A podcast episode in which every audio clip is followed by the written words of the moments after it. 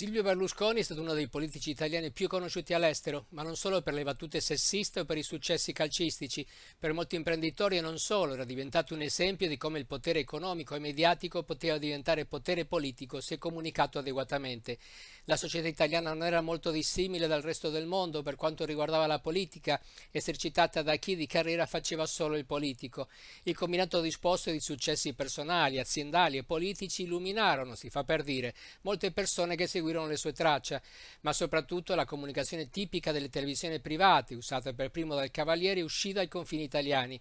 Ci sono stati tanti discepoli di Berlusconi in questi anni, leader che hanno parlato agli elettori come si parla con il pubblico di un talk show, l'indiano Modi, l'argentino Macri, il liberiano Guea, il brasiliano Bolsonaro e ovviamente Donald Trump.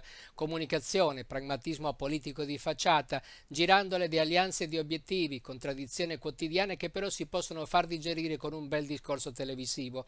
Berlusconi non solo ha influenzato la politica italiana cambiandola per sempre, ma ha inciso a livello mondiale. È stato il primo leader veramente globale, il padre del nuovo populismo, arrivato al potere non per la forza delle idee, ma per la capacità di creare una narrazione convincente, al netto dei reali obiettivi che quasi sempre e ovunque hanno riguardato interessi personali.